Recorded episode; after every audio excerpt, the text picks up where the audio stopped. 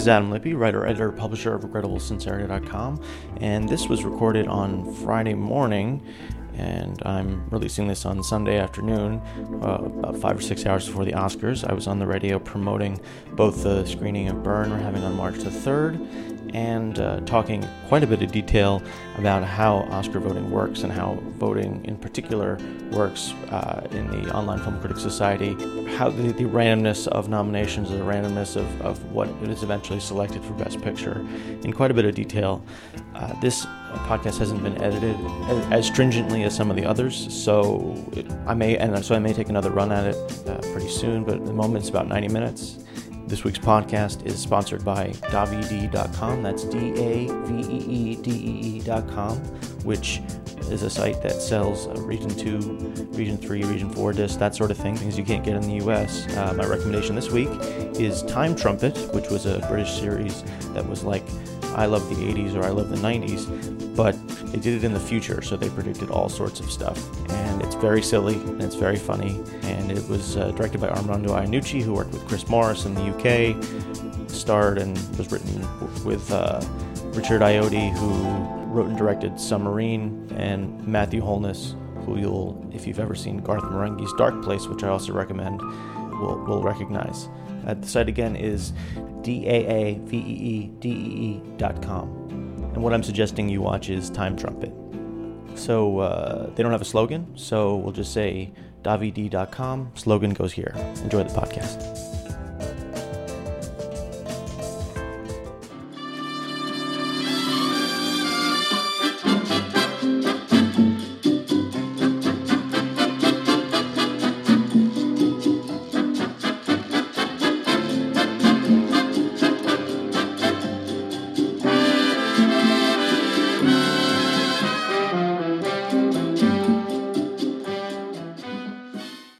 Swan and his orchestra. I don't think it's his real name either, kids. With, of course, yet another rendition of Hooray for Hollywood on the Friday before the big fun fest, the Oscars, this Sunday night on some big ass network.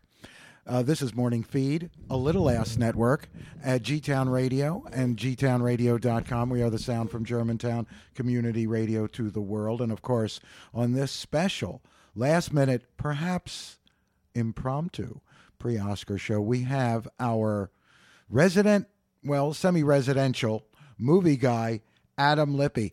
Hello, Adam. How are you today? Uh, I'm fine. uh, what makes me semi residential? Well, sometimes you come over here, and other times you do not. Oh, you mean I have to actually live here to be completely residential? Adam, I, I can't deal with any of your questions until we get a few things out of the way. First of all, you have some announcements to make, but before that, I'm a big believer in letting go. People have so much hate. You know, they talk about the love all around Mary Tyler Moore. What about the hate? What about the hate all around Mary Tyler Moore? You got to let that hate go, Mary. Yeah, uh, she tried to let it go in ordinary people, which, by the way, might just be the most overrated Academy Award winner of the 1980s. But that's a different show. No, Driving Miss Daisy.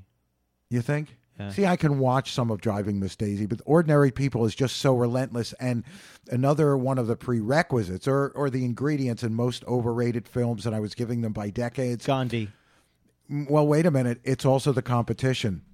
Um, Ordinary People is up against Goodfellas. And no, it wasn't. It was up against Raging Bull. It was. Uh, you're right. It was up against Raging Bull.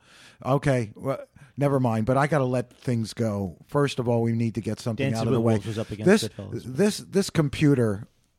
I'm I'm going to tell me why I shouldn't beat the living shit out of this computer. Because it's smarter than you. I beat up people who are smarter than me on a semi-regular, which is not the same as semi-residential right, yeah. basis. Uh, yeah, but it's also an inanimate. No, object. that you know what? That's not true because I've never met any people like that. So how could I possibly beat them up? I m- much more enjoy beating up people who think uh, they're they can beat me up because you know it's concomitant, you know, and just me being able to use that word in that context makes me smarter than the people. And here we are I'm on Blowhard yeah, FM. Say, hey, WBLO You know what? Um, I might just have your arch enemy call in. Oh, well, that's fine. if you're not careful. So Adam Lippy. No, oh, I actually I would like that. That would be funny. All right, she might IM us. Oh, I thought you meant somebody else. I don't consider your daughter my arch enemy. Well, uh, because she likes the cosplay, so I have to keep it. I have to couch it in that, Okay. you know, second life or third life. Um, oh no, the other arch enemy, he he ain't gonna call in. No, I didn't think so. I didn't think he had a phone. If he can get one for free, he's got one. Yes. And so, Adam Lippy of the lo- lovely website Regret- A Regrettable Moment of Sincerity and of the Which is currently going through some website revision, so for, please forgive the uh, occasional blank look.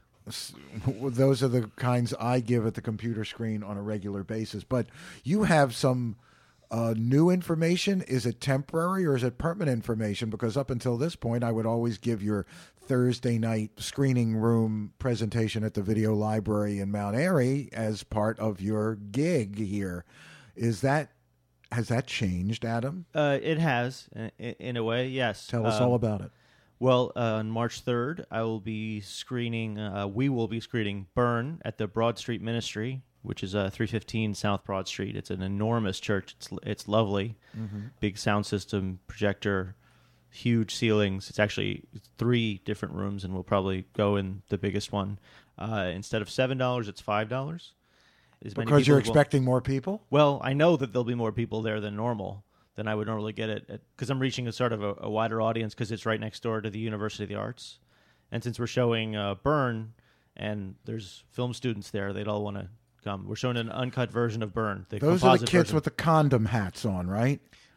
Uh, sure, I, I have not. Inter- Well, they're woven, but they look like they have reservoir tips. And they laugh at me because I wear a beret. I think they're lambskin, so you don't want to put Vaseline on their head. Yeah, but that doesn't uh, protect against uh, STDs. That's That would- student transmitted disease. Yeah, that's what I was thinking. Yeah, there you go. Uh, So tell us uh, about the uh, mechanistic structure that allowed you to move your venue. Um, it's called a phone. Phone call? Yeah, phone. Call. Did call. you have to talk to a, a man of the cloth or a woman of the cloth or somebody with cloth? I, I did not. I was uh, recommended by the guy from Philadelphia, Eric Bressler. Mm-hmm. He said, "Oh, if you want to do something in Center City, uh, you should talk to this guy." And I'd do- I'd been to one event there and I liked it, and so I called him. And uh, his name is Liam. We set some temporary dates. The first one that became permanent was March third, and then if it goes well, we're going to do one on March twenty third. Most of these films are going to be more of the composite cuts that I've put together myself, like Burn, Bullet in the Head, um, Hell in the Pacific, the director's cut that I put together, uh, School on Fire, a number of different films. If you wanted to find on the internet, you could not because I made them. Uh, some sort of um, closer to what the director wanted. For, So does this mean you're saying goodbye to the screening room at the vi- video library in Mount Airy? There's You- no are you moving on up to the there's east side? there- there's no Is that what party or anything. What I do, Are you going to continue a film uh, program in Mount Airy? Is what I'm not on a consistent basis. No, Okay. Have you told Video Library about this? not the owner, but the employees. Yes, hmm And how do they feel? yeah, they're okay with it. What happens to the What happens to the free popcorn? Um, I guess the people who rent out the theater, like the kids on a you know who rent it out on a about biweekly basis, will get the free popcorn. So there will be no free pop popcorn at uh, the church on South Broad Street. Unfortunately, no. I will see what I can do about a snack table, though. Craft services tables, how we call it in the industry, Adam. By the way. Yes, but it's not going to be even that elaborate. as uh, someone who has experienced the finest in craft services and the most meager, I'll tell you, it's a big slide. Uh, You know, some craft services is you know pretty much Skittles and uh, uh, what are those little Brown pla- M&Ms. L- no little plastic bottles with the colored liquid, um, tag along something I don't know. Vitamin water. Vite, no, worse than that. The little things that look like the barrel, and it's just like bad Kool Aid. Oh, right, right. I used to call that toilet water when I was a kid. That's it, the toilet water. All right. Well, Adam, forsaking the northwest part of the city for the bright lights of downtown. It's happened before, and it will happen again and again and again. Adam, um, are there any discounts for the press at your new uh, movie venue? Uh, well, I've invited press, so if they want to come, they just have to let me know. And yes, I would let them in for. I would be press. Y- yes, I know. Uh, do you notice the fedora with the little card in it that says press? Yeah. Well, I, I think it it says liberal media on your head somewhere. Is that right? Uh, no, it says Pravda, which Oh, means okay. truth, you know. All right. Okay. Now, uh, the Academy Awards are Sunday. What What is your That's Sun- the worst segue. Truth, the Academy Awards. Thank you. Um, well, I'm just I'm just giving Billy Crystal a little heads up. I'm coming for him. Who are the writers that sit backstage furiously scribing? They're usually stand-up comedians or people who write for sitcoms, that sort of thing. I'm Other than Bruce Vilanch, who may not be doing it, but they mostly hire. is Whoopi comedians. is Whoopi or Bet working that night? No, they're they're not. Well, they're probably not writing the Oscars. No, if they're not working that night that Bruce has no gig that night Right.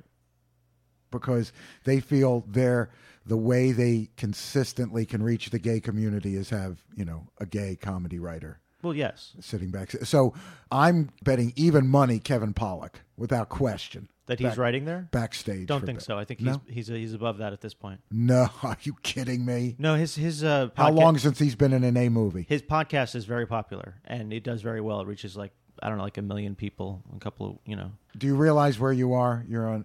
You're in a venue that has a podcast. So if No, if there's, I have a pod. Everyone has a podcast, but if his- there's any his is- similarity his between actually- me and Kevin Pollak, he needs the work. his, his is actually you know like you know people uh, Hulu bought it and they they show it there. I mean, it's like you know the, the Oh, Hulu gave me a, a call the other night.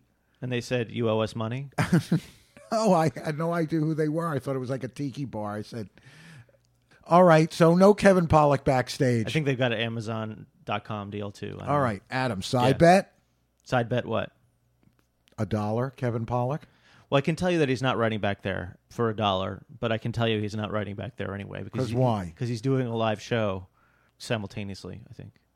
So he's podcasting about the Oscars as the Oscars are going on. Uh, no, I, I can't remember if he's doing it in New York, but it's a live show. I think it's like in you know. Uh, A stand-up, you mean? no, no, no, like like his podcast, which is like a couple of people and there's a crew. Mm-hmm. Well, then I one think he of said the it was Billy. going to be audio only, but it's. I think they might be doing it in New York, so it would have been impossible anyway. Well, to then do it. one of the Billy Crystal writers will be listening to the Kevin Pollak show, write down what he said, and hand it on a little, uh, type it into the prompter, and then Billy will say it. It's the same thing. maybe I, I think you're looking closer to Patton Oswalt, Brian Posehn. Those are the guys who write this stuff. All right. Uh, do you think Billy will be uh, all uh, swole up uh, like Jerry Lewis was a few years ago? Oh yeah, definitely. Yeah, balloon head, right? Uh-huh. Yeah, it's going to be funny. I wonder if I'll make a joke about that. So, Well, he's just he should be happy that it's not the same year that Up came out because he would float away.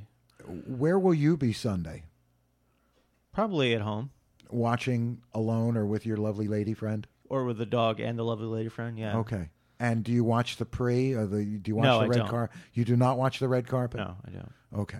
So we can't talk about the red carpet. Well, all right. Last night I was listening to a, a podcast, the business. I don't know how to do that, but you know, Um, I, I hear it's popular. what's it called? The Treatment, Elvis Mitchell's show, and he was interviewing what was He's a referred to the Army Archerd of the new Army Archerd. I can't remember his name, but he's like runs Oscar.com or something. Okay. And I got enough just listening to him. Where is the old Army Archerd? Is he dead? I don't know. Is he retired? Dead? I don't know, but Army Archerd looked like one of those guys that would keep shrinking the older he got until people couldn't find him anymore. Right, yes. Like Casey Kasem. It's like, where is he? He's in The Wife. She's huge. So uh, the new Army Archerd, yeah. And his sort of rah rah rahness really drove me nuts. It was almost like bragging and then being defensive and then complaining about the Oscars, but not really. It was Mm-hmm. all yeah. It was it was tough to sit through. I always sit through the whole episode, and I think I turned that one off ten minutes early. It is just pretty brutal. You're a sports fan too, uh, Adam. Yeah. Um, are there like Uh, yeah, I'm sure li- there's some sporting event I could watch. Instead. no? Are there literally hundreds of bets uh, on uh, various kinds of bets on the Oscars, like there are on the Super Bowl? yeah, yeah, of course. the coin toss, uh, how many penalties in the quarter, and stuff like that. We're we're talking not about who's going to win. We're talking about uh, you know who wears the most inappropriate dress. Uh, we're going to talk That's about opinion, though. How can you? okay. win that? All right. How about this? How about does Billy Crystal make a Ricky Gervais reference in his monologue? I would bet he does. Yes. Okay. Uh, yeah, I can't bet against that. Okay, here's a bet maybe we can bet against. If there is a Ricky Gervais, okay, is there Ricky Gervais special material in the song Billy sings? Or is that just all going to be about the nominees? And how the hell does Billy, Oh, I think maybe. Well, it's hard to know. and If how there- long is that song going to be? There's nine nominees. Four minutes. Uh, I think if, if he's going to mention Gervais in the song, they'll ha- it'll have to be sort of an aside and a and a mugging m- moment where he looks at the crowd and arches the eyebrow or something like that. Here's the the test. Will the Gervais reference in the Billy Crystal song or monologue? See, I don't think he can do it in the song. He's got nine movies. He can't possibly change costume nine times. He's not going to, but obviously he didn't write the song, so Right. So I don't think he can fit Gervais into the song. I think he's got to do it in the monologue or here's the here's the break point for me. Will the Gervais reference reference just the fact that Gervais was controversial or my preference that Gervais had been controversial, got the return gig and wussed out. I think Santorum's going to win. Yes, is that what you're saying? If Harvey Weinstein backs him, he will. Right. I don't think Harvey Weinstein's going to back him. I know his assistants. Okay. I and I know You know what I'm getting at anyway. Yeah, and I know why Harvey Weinstein uh, won't back Rick Santorum because Rick Santorum does not do man on dog sex. Okay, man on fat dog sex. You will sleep All with right. dead babies though, so you have that. So will no will the reference be as hip as I would make it, which is that Gervais wussed out? See, I don't think it goes. That's a a hip reference, really? Yeah, because I think because because the revisionism. That's like a broken hip reference. No, it's the revisionism started the very next night. Gervais is the only guy who not only did the talk show circuit, who did the talk show circuit after his appearance on the uh, Golden Globes. It was like kind of the Yeah, but he's promoting a show. He's got other shows yeah, running. But it was also the revisionist history tour saying, "Oh, uh, he didn't say maybe I wasn't as offensive the second time." He and he repeated he repeated the revisionism each one because I saw him on like two or three. He said, "Yeah, the last year they really had a stick up their ass. This year they were a little looser. Well, this year they were a little looser because you, you know, you uh, made a deal to maybe get another bad movie greenlighted after the Greg Kinnear bomb from Har or something. It no, was he, a, he did the invention of lying, which was him and Merchant working on that one, right. uh, which was an okay movie. No, doesn't quite okay. work. Yeah. Well, it Um, works as a half hour. Unfortunately, movies are three times as long. Right? Yeah, it is. It is sort of half an idea. Well, with, they- with the strangest product placement. 10 minute bit of all time where he's literally reading off a Pizza Hut box and the Pizza Hut box is center frame for 10 minutes. the uh, the biggest cliche of the move from TV to movies is uh, people need to practice um, writing comedy for an hour and a half. You can't just figure you can string together three half hours. Yeah, but who do you think writes all of the movies that I mean they're all just TV writers who think they're movie writers. yeah, but didn't they do a few bad ones for practice before they got a When was the last time you saw a comedy that had a third act? good idea? You, you know, well, point well taken. Um, I guess ordinary. that Charlie Kaufman wasn't involved in. I guess ordinary people. so that's the only bet. You say he w- his uh, Billy Crystal's Gervais comment will be about the fact that Gervais was lame on his return No. engagement. it won't. Okay, well then we've got nothing to bet on. It'll be like some sort of like joke about how disreputable the Golden Globes are, probably. what is your opinion? No, see, I'll bet against that. I will bet against that. No, not specifically like saying, "Oh yeah, they're shit." I just mean like that they're a, a step below the Oscars and like. I think the reference will be drunk, I am know. more beloved and more funny than Yeah, Ricky that's Gervais. a disreputable.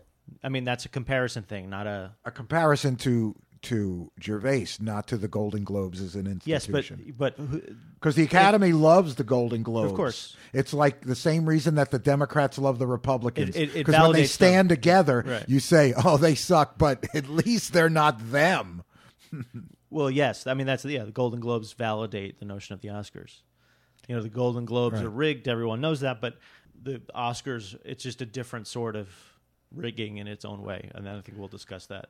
So, where's your uh, new venue for films, Adam? What's the address? It is at three fifteen South Broad Street. And when's the next uh, or the the premiere March, showing? Which- March the third. It's a Saturday at six p.m. All right. And, And- you'll be showing what? We'll be showing the uncut version of Burn with Marlon Brando, the best movie I showed last year, certainly. Mm-hmm. Uh, a com- Pontecorvo. yeah, Pontecorvo, director of Battle of Algiers, uh, with uh, Brando as a as a as a guy who works for a, a sugar well, caning company uh, who deliberately starts a slave revolt on an island in the Pacific, just so he they can sort of benefit off of it and watch sort of the political dominoes fall and all this stuff. It's a, it's a fascinating movie. It was it was butchered when it was released in the U.S., cut by 20 minutes of pretty much all the political material, and an uncut version was released in Italy and then also in America in 2004. But unfortunately, it was all dubbed into Italian,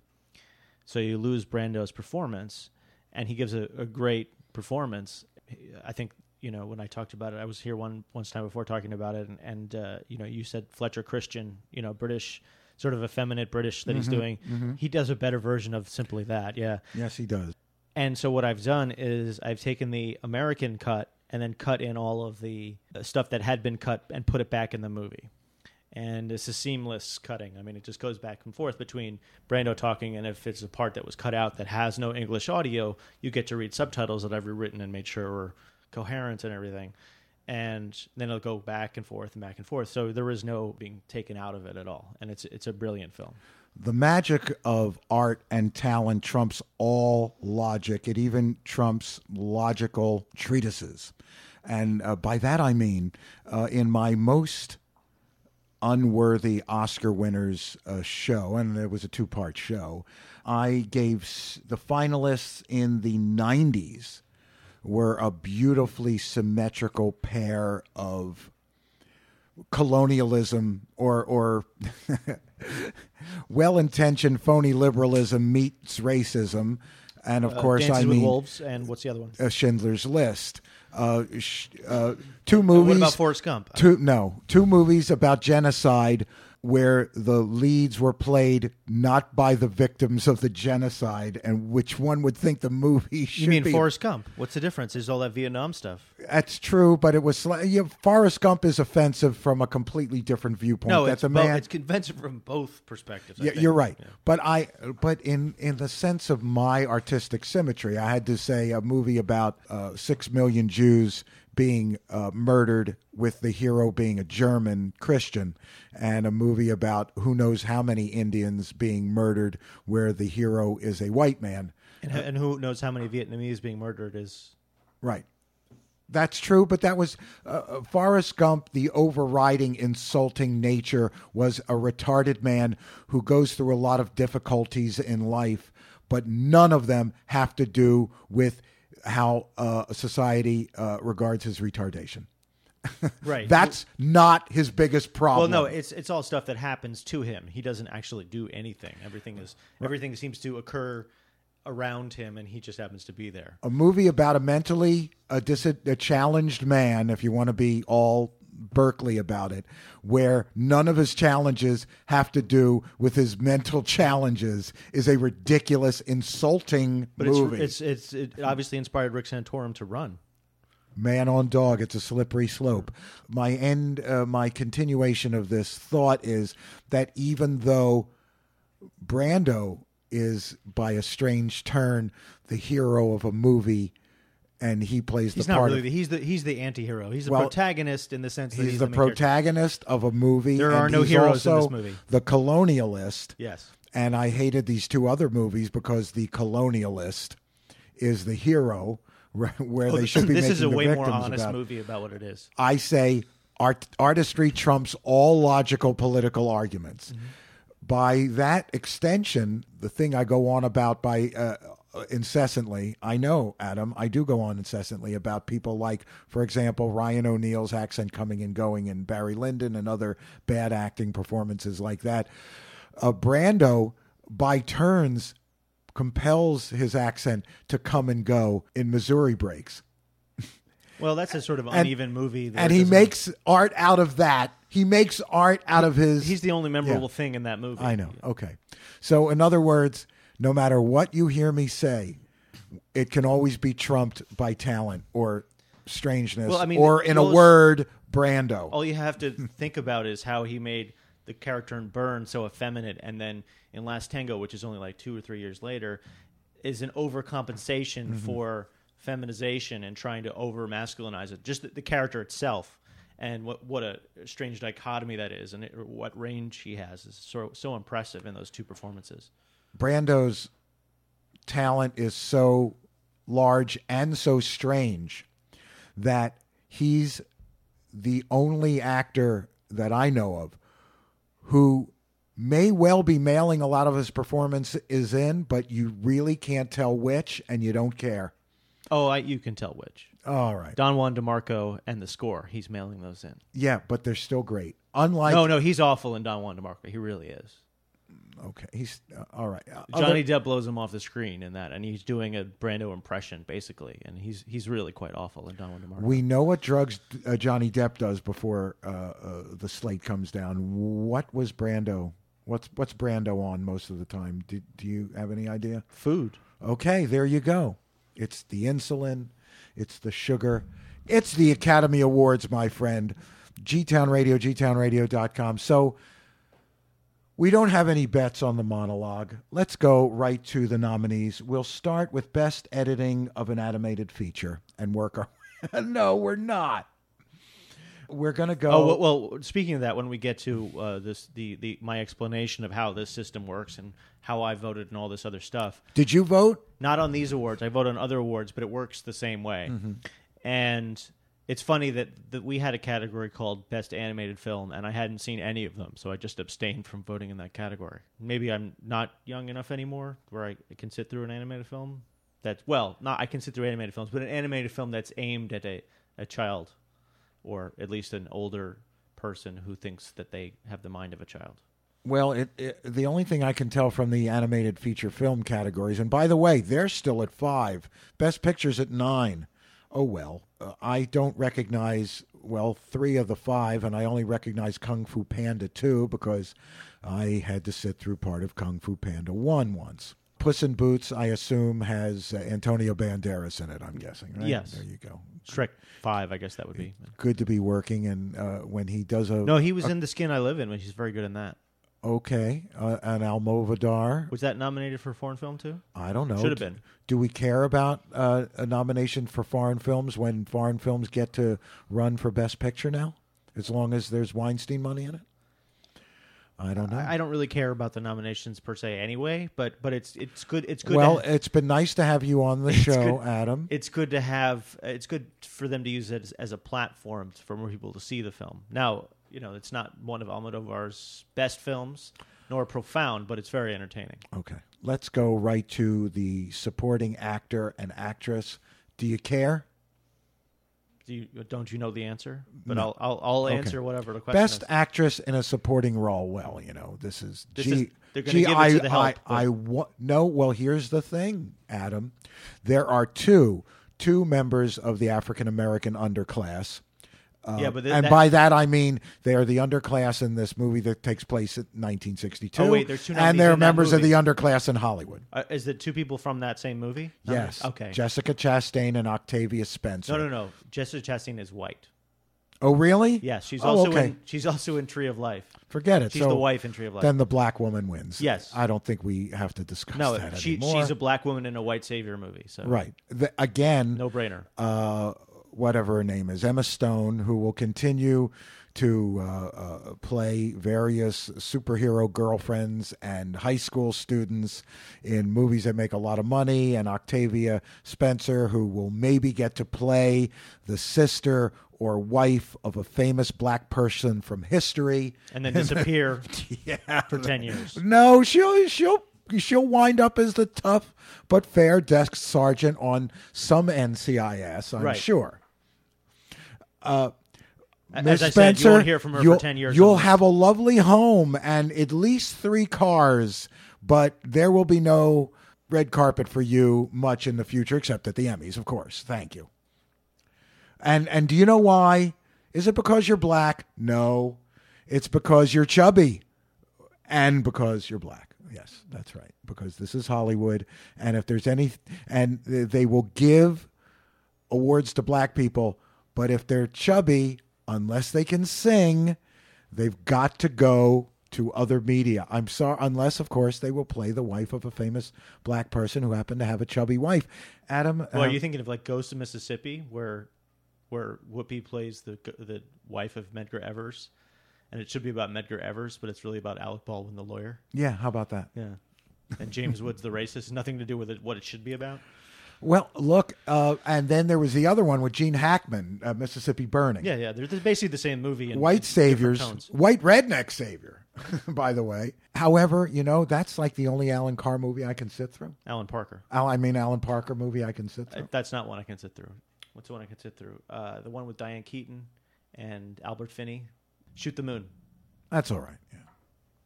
All right. So um, the black woman, as they are undoubtedly saying in the homes where they're voting in, in Well, you know, Hollywood, what was- the what black was- woman wins. Let, let me hold on. Uh, there's someone said this yesterday, and I thought it was quite funny. Is that the reason? unlike the things I say. Oh, you know what? It was Elvis Mitchell making fun of this guy who was on who he was interviewing, and he said the reason that she'll win is because the people are in the, who are voting are old enough to have had a black maid at some point.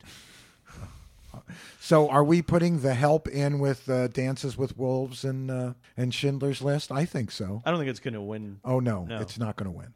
All right, so that's the best supporting actress. Actor in a supporting role, Kenneth Branagh. He has acting training. Uh, He's- He's not particularly exceptional in that movie, though. Jonah Hill, or as I like to call him, my son. Who's this? Oh, is this the woman from the white woman from The Help? Kenneth Branagh, My Week with Marilyn, playing another overactor. Jonah Hill, my son in Moneyball. Why would you see a movie about baseball? The answer is I don't know. Well, it's a fine movie. It's like okay, it's watchable. The artist is the same. Like it's perfectly watchable. All right, but Nick- n- not special. It's just that that's what's what I liked about Moneyball is that I've read the book and it's a totally unadaptable book. So the fact that it's a watchable movie is quite quite the achievement. Well, it yeah, I think um, what Brad probably got this green lighted, right? It doesn't happen without him. Oh, they've been trying to make this for years. Exactly. So it didn't get uh, it didn't get made until Brad said, "Can I, I'd like to make it?" And I think this is Brad's way of No, proving Soderbergh basically got fired from it. who. Soderbergh basically got fired from it. Well, movies don't happen because Soderbergh says so. Movies get happen. No, actually, happen because Brad Pitt s- some, so. sometimes he can get movies made. Really? Yeah. Okay, fine. But not this one. This was about Pitt. So do you think Pitt, in order to prove the fact that he's not just a pretty face, uh, said, I hey, I'll make a movie about baseball and math. That'll make my wife look up to me. Well, in the book, he's described as very good looking. So Okay. And the Oakland A's never won anything, and that's that. So yeah, uh, but it's not really about that. It's about statistical anomalies and the fact that you can't, you know, over a long period of time, you can predict stuff, but not in a short seven game series.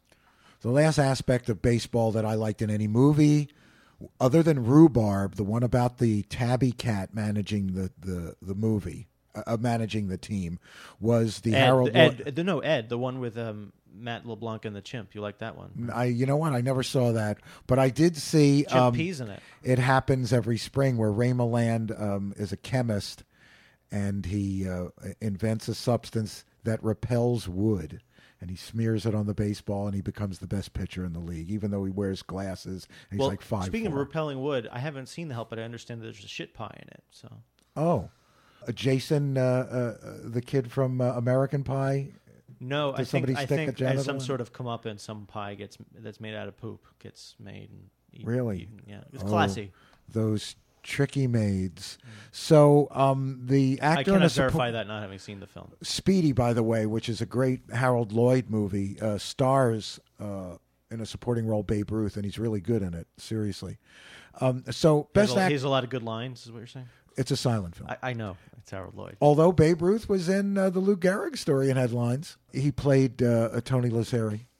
Uh, actor in a supporting role. So Kenneth Branagh, Jonah Hill, Nick Nolte, and then of course the reason for this category, Christopher Plummer and Max von Sydow, which is here's men close to death who uh, who uh, I believe have Well, never Christopher won. Plummer's good in that film, and that's actually that's that's a very good film. Beginners, if uh, no one has seen it, is worth seeing. Okay, Very entertaining. but and Max von Sydow, Sydow who Is a great actor in a movie that no one wants to sit through. I can only imagine when Max von and he presented an award to Scorsese at the BAFTA, which is the British Academy Awards, and I have ne- I don't think I've ever seen the unanimity of thought and you know actors movie actors are trained to portray their thoughts on their face when the camera's on them. And I saw the unanimity of thought when Max von Sydow came out on the stage in all the fine, classically trained, the people who know how to do this, British actors, they all thought the same two thoughts in sequence. One, how is this man alive? And I saw him as a child in an Ingmar Bergman movie, and he was old then. How is he still alive? So I guess three thoughts. How is he still alive? The, just the incredible time track as they go back to 1959 when he played chess against death, and he was old then. How is it possible? But you say it's going to be Christopher Plummer? Yeah, well, he's he's he's older. It's it's No, von Sydow must. no no no. I'm saying in general. I don't mean Yes, okay. it's a gay role. It's a, an old man discovering who he is role, and all the Oscar voters are old men. So Mhm. I'm going to guess that he and wins probably closeted, so it helps them. Because they feel I I say he wins because it's between him and the other guy close to death and by this time especially because of the Bergman roles and the Exorcist role they figure they'll have another chance to give it to Sydow because somehow He's going to live to 130. he will continue to cheat death because I think they think of his chess expertise. So it's Christopher Plummer, mm-hmm. And Wait, uh, didn't Christopher Plummer also pay, play a character recently in a movie where he's like supposed to be like 100 years old? I don't know, but he's the only. If, if I could cut every other part of um, the uh, Sound of Music out and just watch Christopher Plummer's role, because he's in a completely different movie. I don't know if you've ever sat through that. I had to when I was a kid. I had seen it once, yeah. he he has no idea what movie he's in. Well, you know, watching it, you, most of us don't know what kind of movie we're watching. Oh. I do. It's it's if we can only get every nun in in America to see this movie a hundred times, we're going to break all kinds of records, which is exactly what happened. Actress in a leading role. You know, for all the political correctness of Hollywood, and we're looking at the official Oscars uh, website here, for all the political correctness of Hollywood, and part of it has uh, affected the way people refer to actresses, and by that I mean it refers to them as actors now. How come? When they have actor in a leading role and then the nominees, they still have next to it actress in a leading role. Why don't they have actor in both and you just know from the names that these are the women actors? because that would be confusing. But people who vote for the Academy Awards are Be- already because- confused. They don't know how the toaster works. Because of the way that we've referred to black people as 19 different things, and if you're wrong, if you don't refer to them in the correct nomenclature, whether it's no longer Afro American, African American. This was their decision, Adam, because for many years, no matter what name they gave themselves, which they felt they needed to change because the last one had become an epithet and this one was dignified, uh, more dignified, than the newly minted dignified one later became an epithet. They should have done what we did. We're Jews. We call ourselves Jews. We know the word Jew, as uttered by a non Jew, is an insult. Oh, what a look at that Jew. so, and we just live with it. You can't get away from it. All well, right. it actually gives us more power.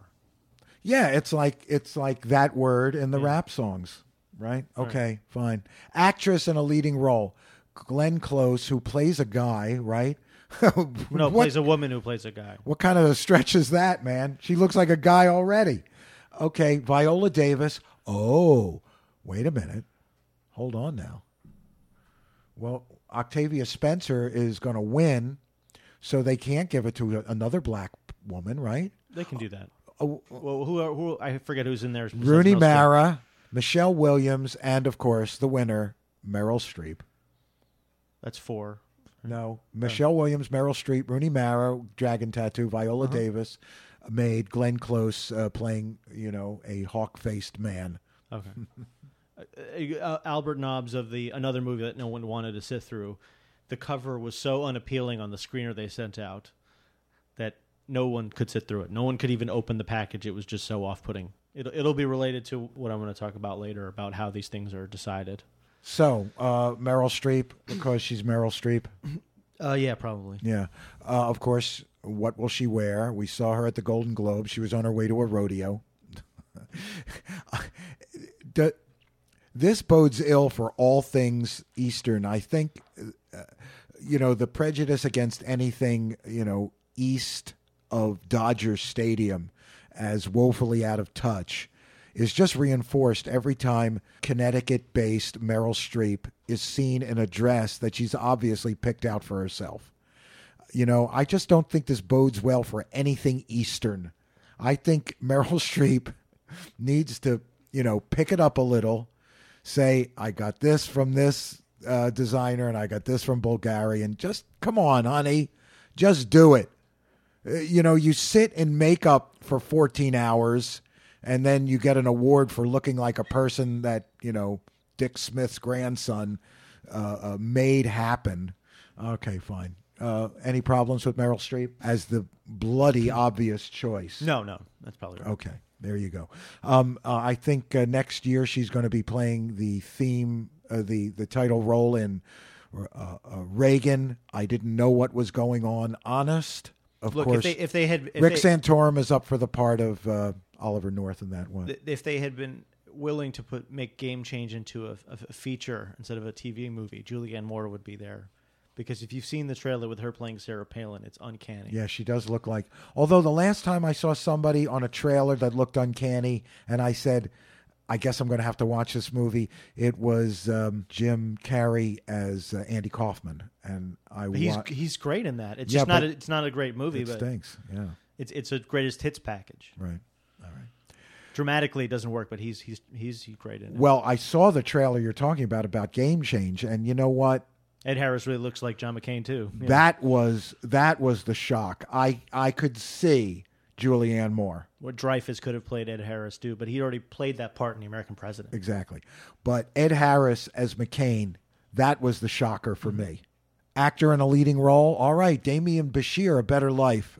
I am completely at sea. What? I'm I'm going to explain how all of that works. Okay. George Clooney, again, as I've said before, the bravery quotient uh, that equals awards very often started out as well, he's brave because he's not moving at all, uh, as in my left foot, or he's brave because he's playing a retarded person like uh, Rain Man or he's and brave he's, because he's good looking and he's playing someone ugly. That's the other third one. Right, right. And George Clooney, he's middle aged and he's actually playing someone middle aged. And he's he's he's the father of teenager teenagers rather than taking them to Lake Como to have lots of sex with him while Brad Pitt watches. Um, that is is what the bravery quotient has come to in Hollywood. How brave for George Clooney actually to portray a man of his own age. Jean Dujardin, I need to backtrack here. I'd like you to give your impression of uh, an Academy Award voter uh, looking over the nominee sheet when it comes to screenplay and the artist is on there. Go ahead, your impression. You don't have. By the way, this can be a silent impression. I'll just describe it to our our listeners. yeah, I, that's about right. Um, Jean Dujardin is the artist. Gary Oldman, Tinker Tailor Soldier Spy. I Those hear, of you listening could not see me adjust my my old old man glasses. Right. And Brad Pitt, Moneyball. Now, Gary Oldman, who when he underplays, still overplays. How does he manage it? Because he's an actor and he's British. He's pretty he's pretty down you know downbeat in this. Yeah, but I, I you know, you can't forget Guinness. Because the movie about uh, the John Carey movie Right, right, is right. just uh, a great or the uh, the series, the BBC series. the movie is a very touchstone. is very kind of compressed and you can Yo, tell. you bet. All right, is it's Clooney versus the the French guy? Yes. Yeah, it is. So what do you think? Probably the French guy. Because of Fatso? Um, no, in these situations, certain things cancel each other out. That's all that happens, and then Clooney will get whatever votes versus whomever, and that'll that's just what happens. Yeah, but uh, The- the, the French the re- guy is versus Clooney, so they can't Yeah, cancel but they're not even they're out. not even really like you know pandering to the same audience in that sense. The the artist is a self congratulatory movie about Hollywood. Mm-hmm. So and the Descendants is a, a downbeat movie about cheating wives and comas and stuff.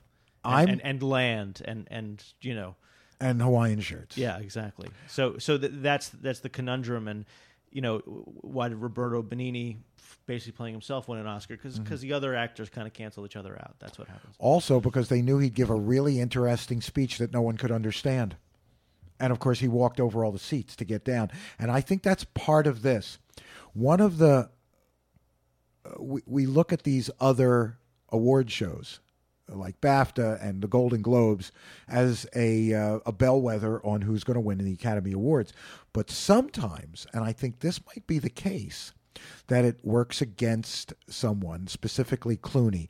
Clooney was a little bit too full of himself on some of his acceptance speeches. It, it, you're you're looking into it too much. For instance, yesterday. No, see, I think there are real reasons that people win Academy Awards, No, but they have no uh, uh, no relationship to the No, you quality just- you just of the art. You just add whatever you want to it. You're just attributing things that aren't really related. So Elvis Mitchell was talking about this yesterday that in order to get nominated for an Oscar, you need 280 votes. That's Mm-hmm. that's the minimum, or or like 280 passionate fans. There's like 7,000 Academy members, so you'll 280 is what like three percent. Mm-hmm. So Well, I'm not talking about the nominations. I'm no, talking no, no, about but, the winning. The point being that in order to get into that small group, you know, that's that's nothing. And then Right. of the five, it's probably not going to be the five that you wanted to be in there or you thought were good. And then it's just kind of like voting for, well, this was better than because in the voting that I did, I voted for Clooney not because he was the best actor of the year, but he was just better than the other people that we had listed.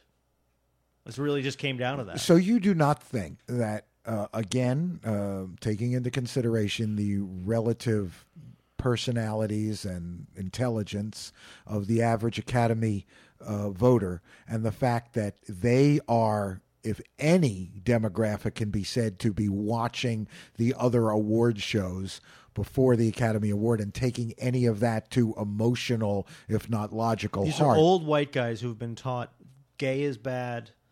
yeah, uh, and I and, think and emotion is bad. and they think humble is good and they see Clooney being full of himself and they see the French guy being humble and they say I'm going to give it to the French guy. That's one reason. Let me give you the other one. As I'm sure you know, every threat to the giant machine of Hollywood is later absorbed by Hollywood so then that they can control it and it is no longer a threat. Television was a threat to them in the 50s. Now the same corporations control the television networks and the movie studios. Threat ended. The uh, so called independent film movement, when it actually was kind of sort of independent, has now been absorbed into Hollywood, and they own tiny little uh, companies that present these artistic, read cheap movies. So Hollywood can keep putting out enormous mindless blockbusters that pay their cocaine and prostitute bills. While simultaneously, Don't don't understate the importance of the fifteen million dollar interesting movie though. Right. They bankroll the interesting movies as well. They give them the awards. I have no issue with that if they're going to continue to do that. I, I, ain't- I ain't taking an opinion here. I'm just telling people how it works. Not you, Adam. You know how it works. So Hollywood now runs the so-called independent film movement. They make the independent films. They make a little bit of money from the independent films. They give the awards to the independent films. So Hollywood, so we don't get to say how dare they give a movie to the big blockbuster just because it make uh, made a billion dollars. They get to make it to the movie to the movies that only made them ten or fifteen million uh, dollars. That those are the movies that need the award. We won three award push to make them a little bit more money on their small uh, outcry, while the robot movies keep. You know all the whores and junk flowing in and out The of only Harvey correct assumption Weinstein's inner office. You really made there yes, because you're referring to Hollywood as if it were a person or a thing. it when is. It's Harvey Weinstein, well, what the only correct assumption and that's both. That's a person and Yeah, a thing. Right. But the, the the notion that w- one person can be responsible for all this, that part is true because most of how these things work, it, it, it's so dispassionate and random, and there is no overarching conspiracy theory. a, a conspiracy is when everybody gets together in a room and says, "Here's what we'll do." What I'm saying is everybody has the same idea and they all do it. So it all works together, even if they only have lunch and talk about other things. But you're you know you're not factoring in guilt trips. You're not factoring in like there's just so many other factors. And and the the reason that Harvey Weinstein becomes so powerful is because he's focused and that he will just jam things down people's throats until they feel guilty and they will vote for it or whatever the situation or is. until they get the role. Right. And and all it takes is one person to either kill your career or advance your career and that's true in any industry. All you have to do is piss the wrong person off who's got a, you know, chip on their shoulder and then they will go out of their way to take down for whatever reason and that's how this stuff works. You know, rising careers and falling careers always make no sense to anyone, right? Because it has nothing to do with acting talent. Right. There are rules. They're just not the ones we're told But they're not about. they're not enforced rules. They're they're rules because we have decided that well we must explain all of this. It's it's the notion of religion. Well, we don't understand it, so there must be a god because at least that thing can understand it. Well, we know what runs Hollywood money and sex until the 80s, then money and sex and cocaine. But that's what runs the world. I don't understand, you know, sex drives everyone and the only reason people want to make mo- men want to make money is so they can have more sex. Cocaine does not run chartered accountancy. Methamphetamine runs chartered accountancy. Yes, but but the the, po- the point of getting the drugs is to have the sex, and the, you get the you have the money to buy the drugs to have the sex because the sex is the validation. So you, there, it's all that's true in any field. Doesn't matter what it is. But what we're talking about is a demographic uh, that votes.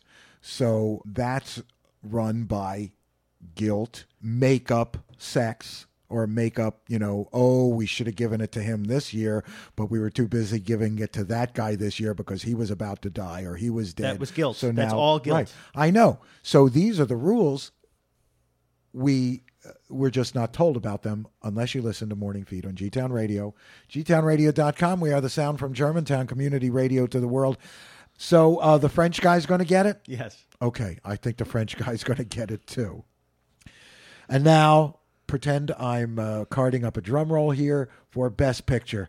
God, can I say this all in one breath? The Artist, that's the silent movie. The Descendants, that's the movie where George Clooney pretends to be a dad. Extremely loud and incredibly close. The America's sweetheart Tom Hanks. but and, that's the that's the guilt nomination because of 9-11. Because nobody nobody can sit through it. Nobody likes this movie. so- Scott Rudin too. yes, there you go. The Help, that's the liberal movie about white people saving black people. Hugo, which I voted for because it's the only one of these movies that I saw and I liked it. Did you see it yet, Adam? I didn't because the screening they held was at the Franklin Museum and Okay. in 3D, and I can't. do All right. I really, really enjoyed it. Uh, Midnight in Paris, which frankly, eight months ago, to my mind, was the early leader because I felt uh, it was time for Hollywood uh, to forgive. I remember Woody. you said something about that, and I said it may get nominated, but he's not going to win because he's not going to show up, so they don't want to do that. Right. Uh, Moneyball, which and you is bet me, and I think I'll probably win that bet. Okay. Uh, the Tree of Life, which is uh, Terrence Malick, right? Mm-hmm. The uh, c- the cicada of, That's of gonna win American films every seven years. Best cinematography because it does have the best cinematography. okay. so. And War Horse, where Steven Spielberg had two source materials to draw from, and he didn't draw from either of them. the the book was about uh, it being from the horse's viewpoint. The the uh, the Broadway play was about one one of the greatest puppeteering uh, animatronic uh, achievements ever in live theater. And uh, Steven Spielberg said, "Huh? I'm just going to put a real lovable horse in there." what a douchebag! All right. In in short, Adam, War Horse is to World War One vets what Schindler's List is to Jews, basically. 14 million Con- people died in Verdun, and the horse is the star of the movie. Fine, thanks. He already made that movie, though. That's what Saving Private Ryan is, right? Well, at at least Private Ryan was about the actual soldiers. They were about No, a bunch of about- philosopher soldiers. It's about the idiocy of of like trying to save one person in the middle of all this war and its stupidity and guilt and all that. It's all the same subject matter. I mean, Woody Allen already made Midnight in Paris 30 years ago, and it was called The Purple Rose of Cairo, and it was a much better movie. Okay, I didn't see Midnight in Paris, so I couldn't tell you. And so, yeah, but he's he's sleeping with someone new now, or and so he needed. Okay, so what's going to win? The artist, You think yes. that would be uh, Hollywood saying, "Yeah, we're artists too." hmm And we like things that are French, French and small. and we like John Goodman. Mm, I, I, everybody likes John Goodman. I know. All right, well that's it. Do you have any early favorites for next year? no. Haywire. Okay. That's the, Adam, only, it's the only new movie I saw. Adam, how many of these movies have you seen of the nine? Uh, let's see. Um, I saw Tree of Life, Midnight in Paris. I saw The Artist. I saw Descendants. I, I had no intention of seeing Hugo or See, E- I- Extremely Loud. of all of all the disrespect you give me, and it's good radio, so I don't begrudge it. Um, you not seeing a movie. 3D. I can't, I can't do it. then don't watch it in 3D. Okay, I'll wait till it comes out on video and watch it in 2D. That's fine. Why isn't isn't there another uh, uh, isn't there a movie theater where it's playing not in 3D? You know the last time I paid to see a movie? Oh, so you had to get it in for free. You had to watch the 3D version. Is that it? Yes. Ah, see, I didn't know that part. Um, of the movies you saw that are nominated, which would you have uh, voted for? The Descendants of those, I, was, I think, was the one I liked the most. Okay. And do you like spam? Not really. Okay. Um, now, uh, of the movies you saw that are not nominated, uh, would you have a preference uh, for this prestigious award to be given out on Sunday night? Drive. Drive, which I still haven't seen because it's not on anything I get on the television. And and since uh, you know that was never going to get nominated, Martha, Marcy, May, Marlene. Yes. That's exceptional. Okay. Although anything's possible, Winter's Bone was nominated uh, the year uh, last year or the year before, and I like that the best of all the movies I saw, and I think that's the Well, quintessential i- i- small the movie with nobody you know. When when we get to the section where I get to explain all this stuff, I'm going to explain about Martha, Marcy, May, Marlene, and what the reasoning for not getting nominated was. that segment would be coming now. Go. Okay. Tell us, take us, uh, give give yourself a title for what you're about to talk about. Can we do this in 15 minutes? Because I got to go. Okay, I'm going to try. All right, here we go. All right. So uh, I vote on the uh, for for the Online Film Critics Society Awards because I'm in the Online Film Critics Society. Does that have an anagram? OFCS. I don't. I don't know. You know, whatever you want to do with it. I don't like the title either, but you know. Okay. So we get free screeners um, from the Academy, but it, there's always going to be stuff that comes earlier in the year because we vote at the end of December. So we have to have the all the stuff having seen and all that other things. So when you said uh, how what's a better life and who's that guy who got nominated for best actor, that was the first movie that we all got a better life. That was the first movie that arrived somewhere in October. In other words, we all have big piles, and whatever we get through in that pile of screeners and all this other stuff, that is going to get, you know, voted for. And the easiest thing to access would be a retail DVD, which is what it was, and it was there early, so you just show up and get excited and you watch it, and maybe you remember that. Or it's at the bottom of the pile, meaning that it got watched last, so meaning that someone. Uh, you know, was working their way through it, and then that was the one at the bottom, and they thought, okay, well, we'll get to that, and so they voted for that. It, it's that's how random it is, and the movies that were nominated and the ones that weren't all relate to what was in my pile because I get the same stuff that everyone else got. Um, now there are different uh, critic circles, and they get some different screeners. Some of the critic circles got extremely loud and incredibly close. I didn't. I was perfectly happy not to get it. It was because it was a later release. That's you know that's fine. I'm not upset at you know I think it was Warner or whatever, but it's all related to what ends up in in these in these piles. I mean, you know, you get the artist, we got Iron Lady, we got you know the- a whole bunch of things. You'd be like, well, you know, I haven't seen this. How did the you know Madonna movie get in there? You know, all this stuff like that makes sense. Harvey. Yes, but all but because they're terrific at, at uh, the way they send out the screeners. But there was a backlash against Weinstein because of the elaborate sort of Bribery. the elaborate packaging, and they were told, you know, you got to you know you know pull that back a little.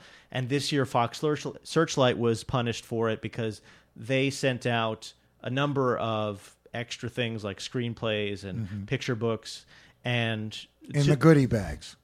no separately. What they do is, I got one. I got screenplays. Do I got you ever get a Harvey goodie bag? uh, you used to, but we don't anymore because now that now they've cut back and it's just cardboard with a screener in it, which is fine. I'm not looking for a whole bunch of things like that. And so Harvey gets oral sex, but he doesn't even get out take uh, send out a beer cozy anymore. I, I guess not. No. Oh man. th- they wanted to quote make it fair but so fox searchlight was punished this year so uh, because they st- continue to send this stuff out and you know it's not seen as environmentally friendly because it's just a waste. And there's you know getting a screenplay for a movie like shame is not really going to do a lot of good because it's a mostly a mood film. But shame and martha marcy Mar- marlene were hurt by the, the over elaborate packaging and all that stuff. And whether or not when you look at the stuff you get, it's difficult to tell if there's a DVD in it. Like the first time we got their packaging for Martha Marcy May Marlene, mm-hmm. everyone thought it was the disc had fallen out, but it turned out it was just a, a, a, a like postcards and photos and all this stuff like that. But it was the size that a disc would be in, and there was a you know, there's no excuse for the girl from Martha Marcy May Marlene not to be nominated. It's just so obvious. There, the reason something like we need to talk about Kevin wasn't nominated for anything let alone you know editing or Tilda Swinton or any of that stuff. She almost got nominated for Best Actor. The reason that It would have been a neck and neck between her and Glenn Close. the reason that didn't that didn't get nominated. it- How do you have a face like that and and you take a man's name? Isn't that really just playing to type too much for an actor? probably, Yeah. uh, you know, because her parents knew what she'd look like. But, Yeah, how about that? uh, we need to talk about Kevin was not nominated, and I can tell you why. Uriah Heep, The Lost Years, starring Glenn Close. Yeah. The screener that they sent out for we need to talk about Kevin, I think it's Focus Features that did it, was flawed. There there was an audio problem and it all sounded like it was coming out of a tunnel. And uh, so anybody watching that would have been annoyed and turned it off. Now it, it's Or thought it was art. well, the, after a while, you realize it's not intentional and it's not supposed to sound like that the whole time. And the same thing happened to Woody Harrelson because they sent out a screener of Rampage, and oh, sorry, Rampart, not Rampage, Rampart, and uh, that was flawed as well. And while that was high. well, well, that well, the Millennium that put out the disc, disc screwed up. He didn't make the movie; he's just in it, and he's he's great in it. But that disc was flawed, and there was a replacement disc sell, so, uh, sent out. So I'm sure there was a situation where there were, you know, oh, well, I have two of the same movie, and what's this? And they just skipped it or whatever. So why the didn't the confusion Marcy- because it's old people, you know, and and he's excellent in Rampart. The movie is okay, but he really deserved to be nominated. So the girl in Marcy didn't get nominated, whereas Rooney Mara gets nominated, and the girl from uh, Winter's Bone got nominated. World from Winter's Bone. The young girl in Winter's Oh, you Bone. mean last year? I Yeah. thought you meant it. Yes. Well, that just the, the way the campaigns worked. Hmm. It's all about that sort of randomness that I was going into earlier. And, you know, who wins being a crapshoot is based on, you know, the list that I had there, which was we had three rounds. One was the suggestions for nomination list, and then there was the nomination and there's 13 pages of these things and you, you know n- me knowing that i'm in a circle with like 110 other critics not like literally a circle but like a critics you know society mm-hmm. with 110 other critics i know that my vote is basically meaningless because i'm only one person and it's always going to work this way that the consensus is going to be two and a half men or whatever it is. So i tended to like nominate things that i like personally that i know have absolutely no shot. So last year i suggested people vote for don johnson in machete because i thought he was very funny. There's no way in hell that don johnson would have got nominated for machete and there's no way in hell that margaret would have got nominated for anything because of all of the complications with the lawsuit. But it's a great movie. Marcy, Marcy. no uh, no there's margaret and there's also martha marcy may marlene. See, Martha Marcy Marlene, I think uh, that woman, or young girl, Mm-hmm. didn't get nominated. I think that's an Olsen backlash. Uh, I it- and I, I think they weren't sure if it was one of the twins. It doesn't. it- she doesn't look that much like that. well, the name, I uh, I just think that's the way they think. Maybe it's a common name, but it, I would bet it had to do because Shame got hurt by that too. Because th- there were some no-brainers in that one too. Uh, Adam, these are people who keep going to the same restaurants night after night where the paparazzi will be, and then ask uh, why the paparazzi are always around. No, those Yet are- they keep going to the restaurants where the paparazzi are, and they never put the two things together. those are the seventy people you've heard of. The people who make up most of the Academy are people who were like TV stars, but who might made a couple of movies in the seventies and maybe got nominated. Lou, a Lou Gossett Jr. type. Uh, Ernest Borgnine, that sort of thing. They keep going to the same restaurants too, Yes, but, but nobody- they but nobody cares. Musso and Frank's. But nobody cares. There's not there's not a photographer, so you know that. yeah, but when they were popular, that's what they did. I'm just talking. This is the level. You know uh, how uh, people say, "Oh, these sports stars they graduate from college and they're they're coddled and they're spoiled and they don't know how to read, and when their careers are over in sports, they just uh, blow all their money and turn to drugs and stuff like that." That's what Hollywood is, except they never lose their jobs. They just you know go to television, yeah, they just work on the Murder She Wrote Love Boat equivalent, right? whatever that is. but they they never completed their education Right. so they never know real it's really just a trailer park transferred to a place with a whole lot of land and live and help yes, I will agree with that.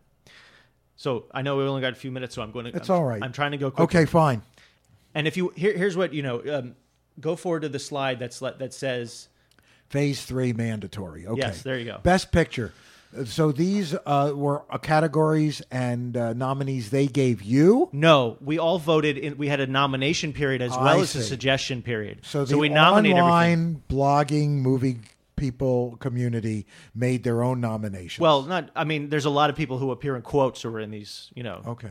You, you see blurbs that a lot of these people. The, the- is the elvis mitchell in this group no, but he's not an accredited critic anymore. Does uh, you're telling me? Does he still have that hair? I believe he does. See, that's a deal breaker.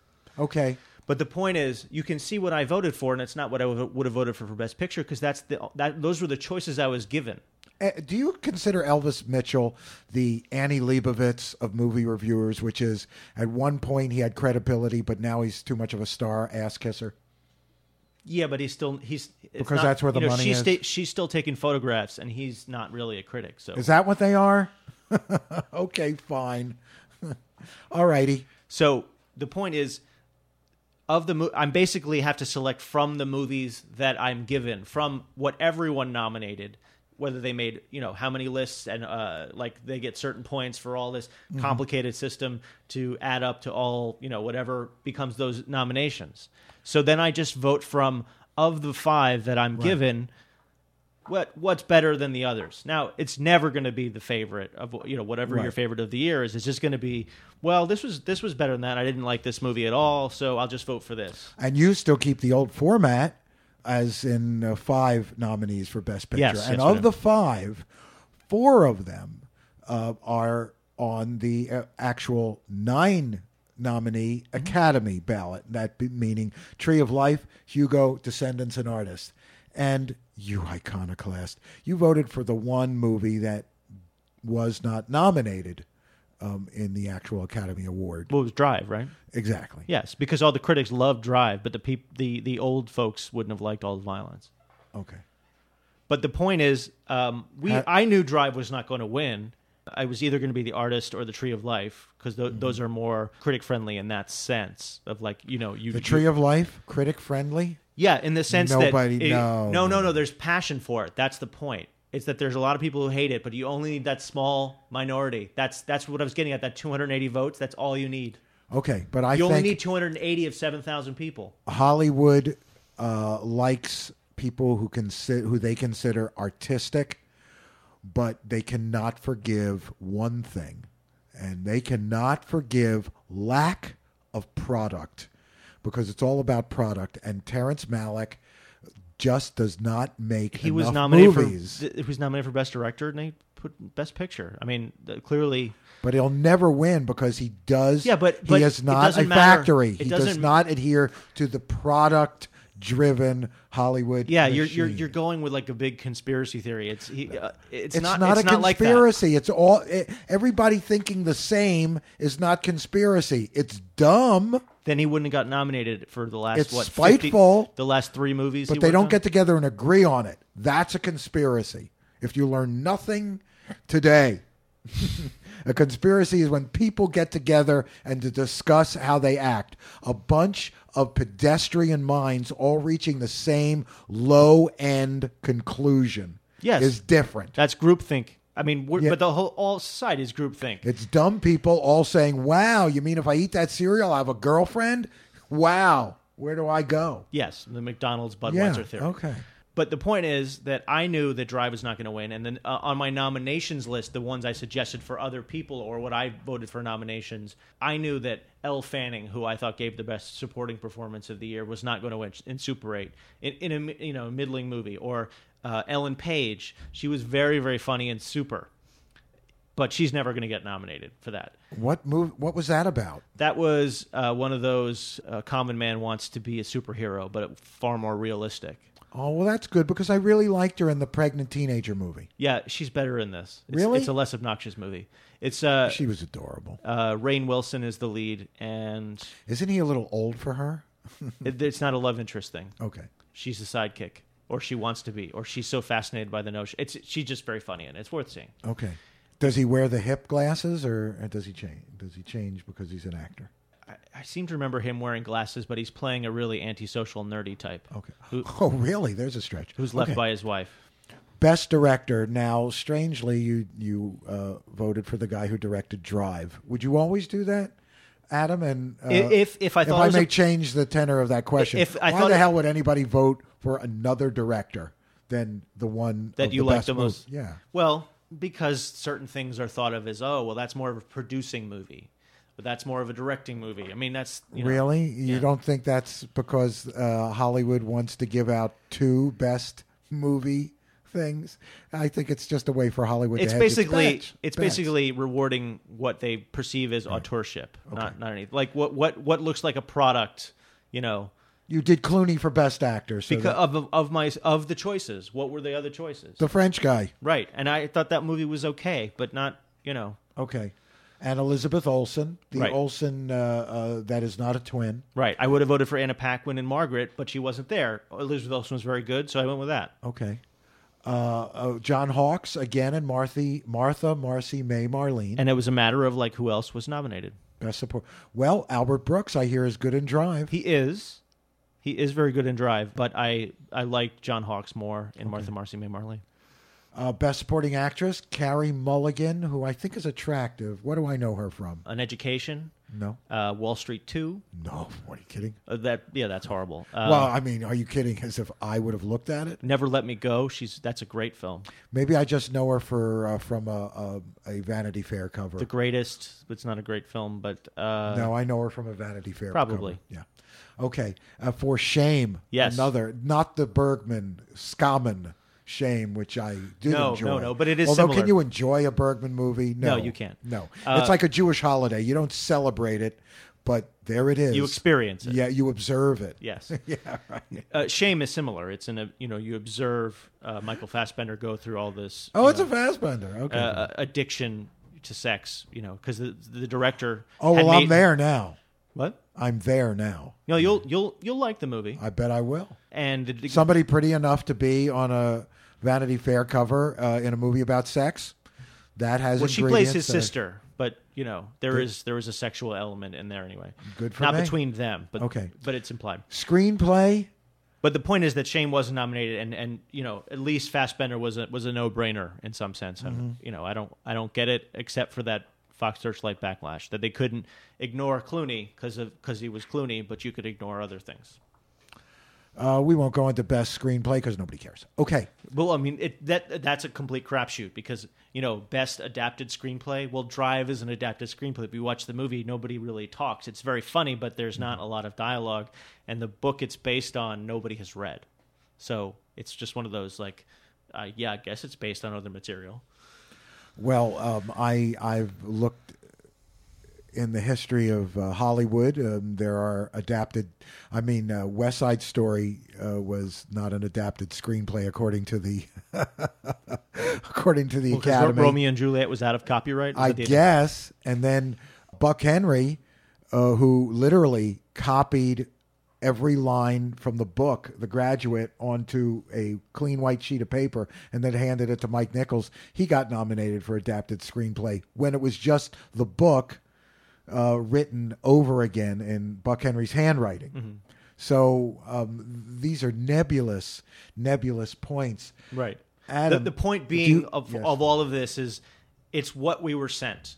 That people voted for in the Oscars and in the OFCS and in every award ceremony. It's what we got sent or what the what they would screen next to our house because the the sending of the DVDs is is more important for older folks who don't necessarily have the energy to go to 70 movies that they that they want you to go see that they'll organize screenings for you but you've got to go to them.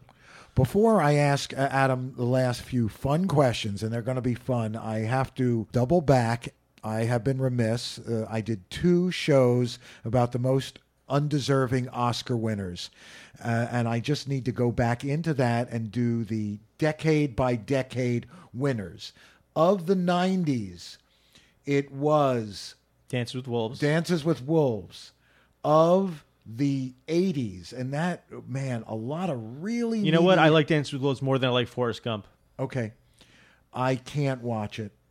Uh, I Better least, cinematography. That's that's the only differentiation for me. I don't know. There's one very small, wonderful uh, scene in Forrest Gump, and I know this is a generational thing. Just hearing Sally Field have Sally sex. Field having sex was enough for me. That was funny. I give it that. the uh, most undeserving movie of the 80s. I got to go with Ordinary People because, again, it's up against Raging Bull. The Gan- 70s. I got to say Gandhi. Okay. The 70s, Rocky, without question.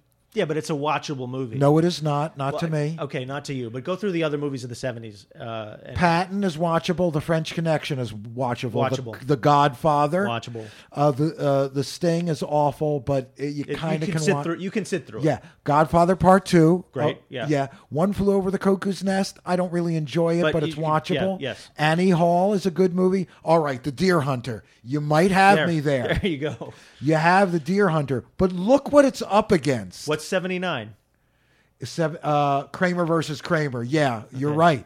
But see, I, I gotta say the Deer Hunter can't win for worst movie Academy Award winner because look at what it's up against. Coming home, Heaven Can Wait, uh, Midnight Express, and an unmarried woman.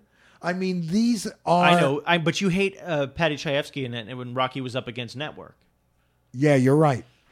Uh, and uh, bound and, bound, and bound for glory, which is not. You're right. But 79 Kramer versus Kramer has all that jazz of fine film. Apocalypse Now, Breaking Away, and even Norma Rae I'd rather watch than Kramer versus Kramer. Yes. Um, but again, I don't know. See, Rocky is such a touchstone of old Hollywood dying and the hand coming out of the grave. And Taxi Driver. It's up against Taxi Driver. Yeah, but Adam. Taxi Driver was never going to win. Like Citizen Kane was never going to win. Like Pulp Fiction was never going to win. We're not talking about handicapping here. We're talking about worst and most undeserving Oscar winner. Yeah, but it's a matter of violence at the time and all that stuff. Can we? Uh, we are not virulent in our disagreement here, though, are we? No. Rocky's up there. Uh, of the '60s, uh, got to be Oliver, eh, a finalist, but it's up against Funny Girl, Lion and Winter, Rachel, Rachel, and Romeo and Juliet. Again, just a cavalcade of mediocrity. A Man for All Seasons. I can't watch that either. But look what it's up. All right, Alfie. It's got to be The Sound of Music, even though it's a it's up against three other movies that I can't Well, watch. you, what you got? The apartment is like sixty, right? That, Yeah, The Apartment's a fine film. yeah. Sixty-one is what? a West Side Story. Awful. But look what it's up against. Fanny, what? Uh, the Guns of Navarone, big piece of bloated crap. The Hustler, noir films, don't run two and a half hours. End of story. And Judgment at Nuremberg. Stanley Kramer says, wasn't the concentration camps bad? We knew that already. So uh, what's it up against? Sixty-three is is what? Lawrence of Arabia. Okay, that I think that I think that's legitimately a great film. Yeah, Tom Jones, a great film. I can't sit through that one. I can uh, many times. My Fair Lady, you're right, awful. Uh, only for the miscasting, and it's up against Strangelove. But The Sound of Music is, if I may be really ult- ultimately Catholic here, is an abortion on film. So thank you. A- anybody tuning out? Gosh, I hope so. But the 50s is where it comes to. Around the World in eighty days. That seems an obvious choice, right? Obvious until you experience the magnificence of the greatest show on earth. The uh, see because this No, I can sit through the greatest show on earth more than I can sit through Around the World in eighty days. I can. N- neither are good, but I can sit through one over the other. the uh, I uh, as we all know from uh, being in elementary school. Right after Genius IQ comes Idiot again. It's a big circle. The Greatest Show on Earth goes around that circle four times. It is one of the most hilarious movies ever, I think. Jimmy Stewart as a doctor in clown makeup uh, throughout the entire movie, and then treating people after a train wreck, including animals, in, with a doctor. Anybody clown anybody makeup. dressed like a clown or a baby. You got uh, you, This got, you, is- you got Roger Moore and Octopussy dressed like a clown. It, it didn't win. Um, the Greatest Show on Earth, which of course Zardoz with there's so many in there's so diaper. many connections. Uh, It was given the movie because they felt Cecil B. DeMille would be dead at any moment. Yet he made some of the biggest box office bonanzas all throughout the 50s, including the Ten Commandments. So they were wrong in giving it to him because they figured this is it for him.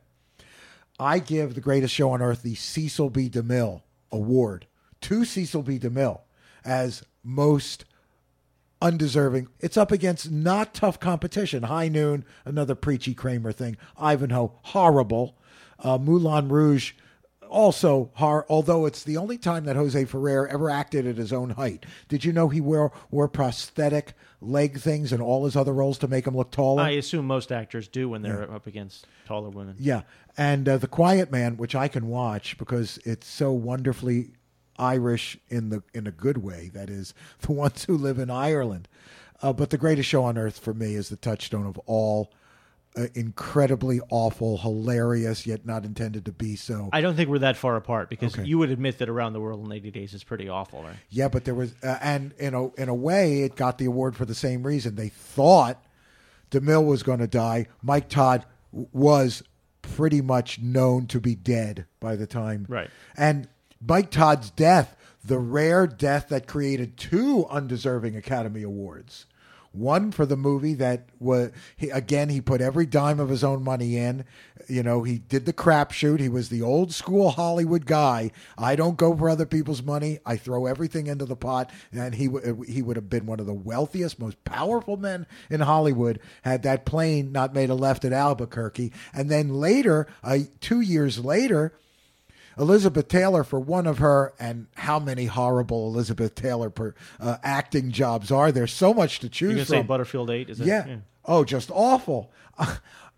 a movie with Elizabeth Taylor and her breasts playing a prostitute, and it's the most unerotic thing I've ever seen in my life. In a way, a great acting job, but not the one she intended. Right. Just awful. And she won for Mike Todd dying too. Right. Four or five years later. Yeah, well, it was the next. Uh, she, she, I think she was nominated for Cat on a Hot Tin Roof that year. But again, as you said, the Hollywood uh, voting contingent is so old they didn't realize he was dead until a couple of years later. Right. What? Mike? He was dead, and it wasn't real- his real name. His real name was like Mike Rabinowitz, anyway. So they finally, by the time they realized he was really one of them, they realized he was dead, Oliver Shulam, and then they gave it to Do you her. want a money money quarterback the last decade, the uh, aughts? The aughts, uh, 2000 Gladiator. Again, I can tune in for the fight scenes and have a good time. A beautiful mind, just awful. Again, you know, an anti-Semitic retarded man being. Uh, it's an Opie movie, and it's up against Gosford Park, which I love. Um, I'm going to cut right to the chase. It's Chicago for me. It's Chicago. Three people in a musical who can neither sing nor dance. See, I don't care so much about that. I, I had a harder time sitting through A Beautiful Mind, Okay. honestly. A Beautiful Mind is up against the movie I really love, Gosford Park. But I think Chicago's so profoundly bad in this cast. Starts out from Minor Fosse. Thank God Bob Fosse wasn't alive to see what they did to his work. And again, three people who can neither sing nor dance. And it's up against, and here's a you know, here's a touchstone for me. It's up against Gangs of New York, which I have to watch with uh, DiCaprio digitally removed to be able to So you see- need me to make a fan cut of that where I remove without them. question. Okay. And the movie will It, it will be very short, but that's all right. It'll work. Yes, because the first 40 minutes are actually great in that movie. It'll work. and the rest of it, not so much. You know what? That was, of course, the first Scorsese movie that happened after Kubrick died. Kubrick death's uh, death, of course, affected all of us. It affected us, all of us, at all of us when we saw that last movie he made. Really affected us then. When I for, saw the first pre-fight scene of Gangs of New York, tears almost came to my eyes because I said, "All right, we have now our Kubrick. You know, he will make big movies now. He will make movies that will perhaps stand in for the movies that Stanley would have made. And then, of course, the kid shows up. And then I remember, well, you know, Stanley didn't really care about who he put in his movie, or he would have never put Ryan O'Neal in a movie, never put Marisa Berenson in a movie, never put Tom Cruise or the wife in a movie. Modine. You know, Modine was fine for that movie. Yeah, I was joking anyway. You know, Modine in, in Full Metal Jacket is like Natalie Wood in Rebel Without a Cause. She plays a mindless 16 year old, and guess dressing. what she was? Yeah. She was a mindless 16 year old in was- real I was- life. I was kidding. Okay, then. Well, you're so serious, Adam. No, So- I'm not. I usually most everything I say is a joke. And, but and Lord of the Rings is just well, I can't sit through that. But you know, it's got to be. It's it's not just how bad Chicago is; it's all the things it stands for, which is putting people who can't sing and dance. And I'm much gayer than you, Adam. I don't mind saying that on the air. And when you put three people who can't sing and dance into a musical, that to me is a deal breaker. You can't paint do- your wagon. uh, Camelot. We can go through it. My Fair Lady. 1776. No, um, those people were mostly from the stage show, and they were cast in the stage show for their ability to be continental congressy and the uh, the music, much of which is almost patter talk, was adapted. So that was part. That sounds similar to that, that, that Navy SEAL movie that opens today, where they're brag called Act of Valor, where they're bragging that stars real Navy SEAls who are not actors. yeah, I know. By sure the way, I love Under Siege. Speaking of seals, I I don't know if it holds up that well, but have we discussed Under Siege on the air? I'm a big Seagal fan in the sense that he's such a bloated blowhard that it's he's endlessly amusing. And Under Siege is is probably his best movie Without it- question, I right? think. But but it's also kind of too mediocre for me to enjoy. Oh no, I think it's an eminently enjoyable because they solved, as I like to term it, the Steven Seagal right? You, problem. see, the, the you have two villains and they're more you know entertaining. He's so profoundly bad. You need two good acting Yes. over the top villains and the Missouri. Yes. Which the Missouri is to warships what Steven Seagal is to bad acting. right. Just really big, and you just can't believe it once you see it. The scale is immense. Yeah, so they solved that problem. I mean, people see problems like the problem the uh, uh, the Matrix solves the Keanu Reeves problem by allowing Larry Fishburne to do all the talking. Okay, um, so Did, did we go through all the 2000s? It says- yeah, the 2000 Lord of the Rings, ridiculous, Million Dollar Baby. But what's it up against? Sideways? Oh, come on. Crash again. Uh, yeah. There you go. That's the answer right there. Crash. you're right because it's up against Good Night and Good Luck, which is good. Capote, which is very good, and oh, are, are you ready for me to alienate some people? Brokeback Mountain, which is just a women's picture without the women in it. No, no, that's right. It's just a weepy, Yeah. But it's a well-made weepy. Okay. I haven't thought about it since I saw it, but it's a well-made weepy. The Departed, which is minor Scorsese, and I enjoyed Middle Little Miss Sunshine much better. No Country for Old Men, no problem. nope, not pro- that's very good. Although it was a, it was a tough year because There Will Be Blood is in there. Slumdog Millionaire, it's you know the lilies of the field for the Indians, mm-hmm. basically. It's like, oh, I hear they're over here now. Let's, but what's it up against? The Reader, which I can't talk about because I didn't see it. Milk, which is you know It's the the, the reader's watchable. Milk is watchable. But, Yes. but but the documentary is way better. Right, right. The Hurt Locker can't talk about it. Didn't see it. Um, It, it's better. Hurt Locker won, Yeah, and that that that was better than the other ones they nominated. but again, here I'm. Uh, you should pardon the expression "up in the air" because I didn't see "up in the air." I saw "Up," I saw District Nine, which I enjoyed. I saw Avatar, which I would burn every print of if I could, and I didn't see anything else, so I can't discuss. So, w- most overrated film of the aughts, Dra- Adam? uh, Crash. Crash. You think? that was the one that I saw at the time and laughed at. See, I again, Chicago. It's got to be Chicago for me for what it stands. Did you for. laugh at Chicago? No, I did not Okay. laugh at Chicago. I Crash turned away. was funny for a moment one. I saw Crash. That's the one where the black people and the white people all talk a lot. Yeah. I know. Yeah, I know. It's like a movie about somebody finding a dollar bill and then it goes. Yeah, it's one of those Hollywood movies. Twenty bucks, like Yeah, that. many people live in this city. Hey, really? Okay. this is this is L.A. There are eight million stories in L.A. and we're going to show all of them to Rem- you. remember, today. Paul Haggis started on Walker, Texas Ranger, a highly underrated. Uh, and and and then made Crash. I'll Chuck get- well, Norris did support Ron Paul, but it turned out Ron Paul made too much sense, so I think he switched to Santorum. Well, I think that might have had to do with Chuck Norris has had a great hairpiece for so long, and Ron Paul's son Rand Paul needs a hairpiece because his comb over slash plugs aren't working. So that probably that was the initial connection, and then Norris actually listened to Paul's platforms. And, Yet Chuck Norris's back is incredibly hairy. That's I that's follicle based irony. I think. Well, that's how that stuff works. When you take is it vitamin E, it makes your hair grow, but it makes it grow everywhere. No, uh, Isn't that what Rogaine- Adam, yeah. Adam, Yeah. Adam, Bruce Lee versus Chuck Norris in the Coliseum, where he rips a hank of his chest hair out to great effect. And I heard that was real. I think Chuck Norris knew that was supposed to happen, and he said okay, because if not, Bruce Lee would have kicked his ass for real. Oh, sure, yes. So uh, that had nothing to do with the vitamin E or anything. That's when Chuck Norris had No, it. but I bet it got thicker and more coarse when he started taking the Rogaine equivalent. I'm I'm just skeevy thinking about it. I have a new message. How do I get it? Well, while you're doing that, uh, on March 3rd, we're showing the uncut version of Burn. It's at 6 o'clock at the Broad Street Ministry, 315 South Broad Street. There will be prizes and a post screening discussion. And there will not be the technical problems we occasionally experienced at uh, Video Library.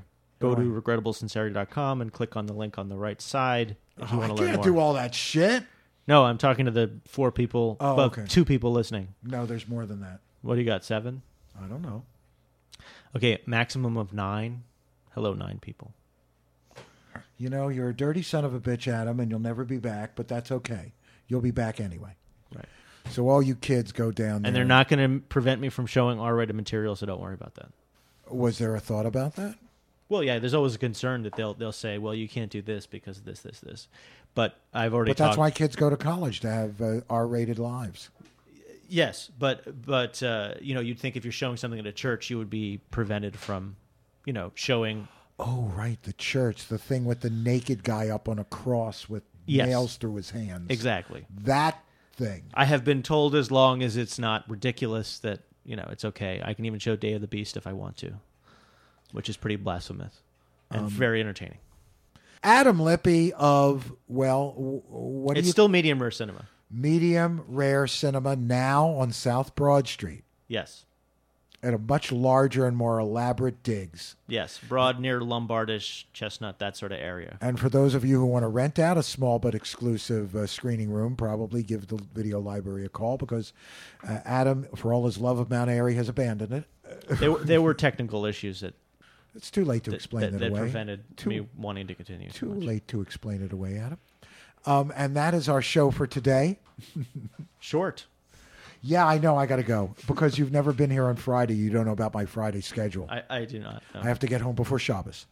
Uh, uh, my name is Ed Feldman. Next week, uh, guests and and lively uh, animated talk. But you can't see how animated it is unless we get the TV camera in here, and that'll be soon. As soon as I can get a director, a makeup person, and a stylist, and a craft services table. This is Morning Feed. Lighting. This is G Town Radio. No, no lighting. Uh, the sound from Germantown Community Radio to the world, and we now return you to you know what your regularly scheduled programming.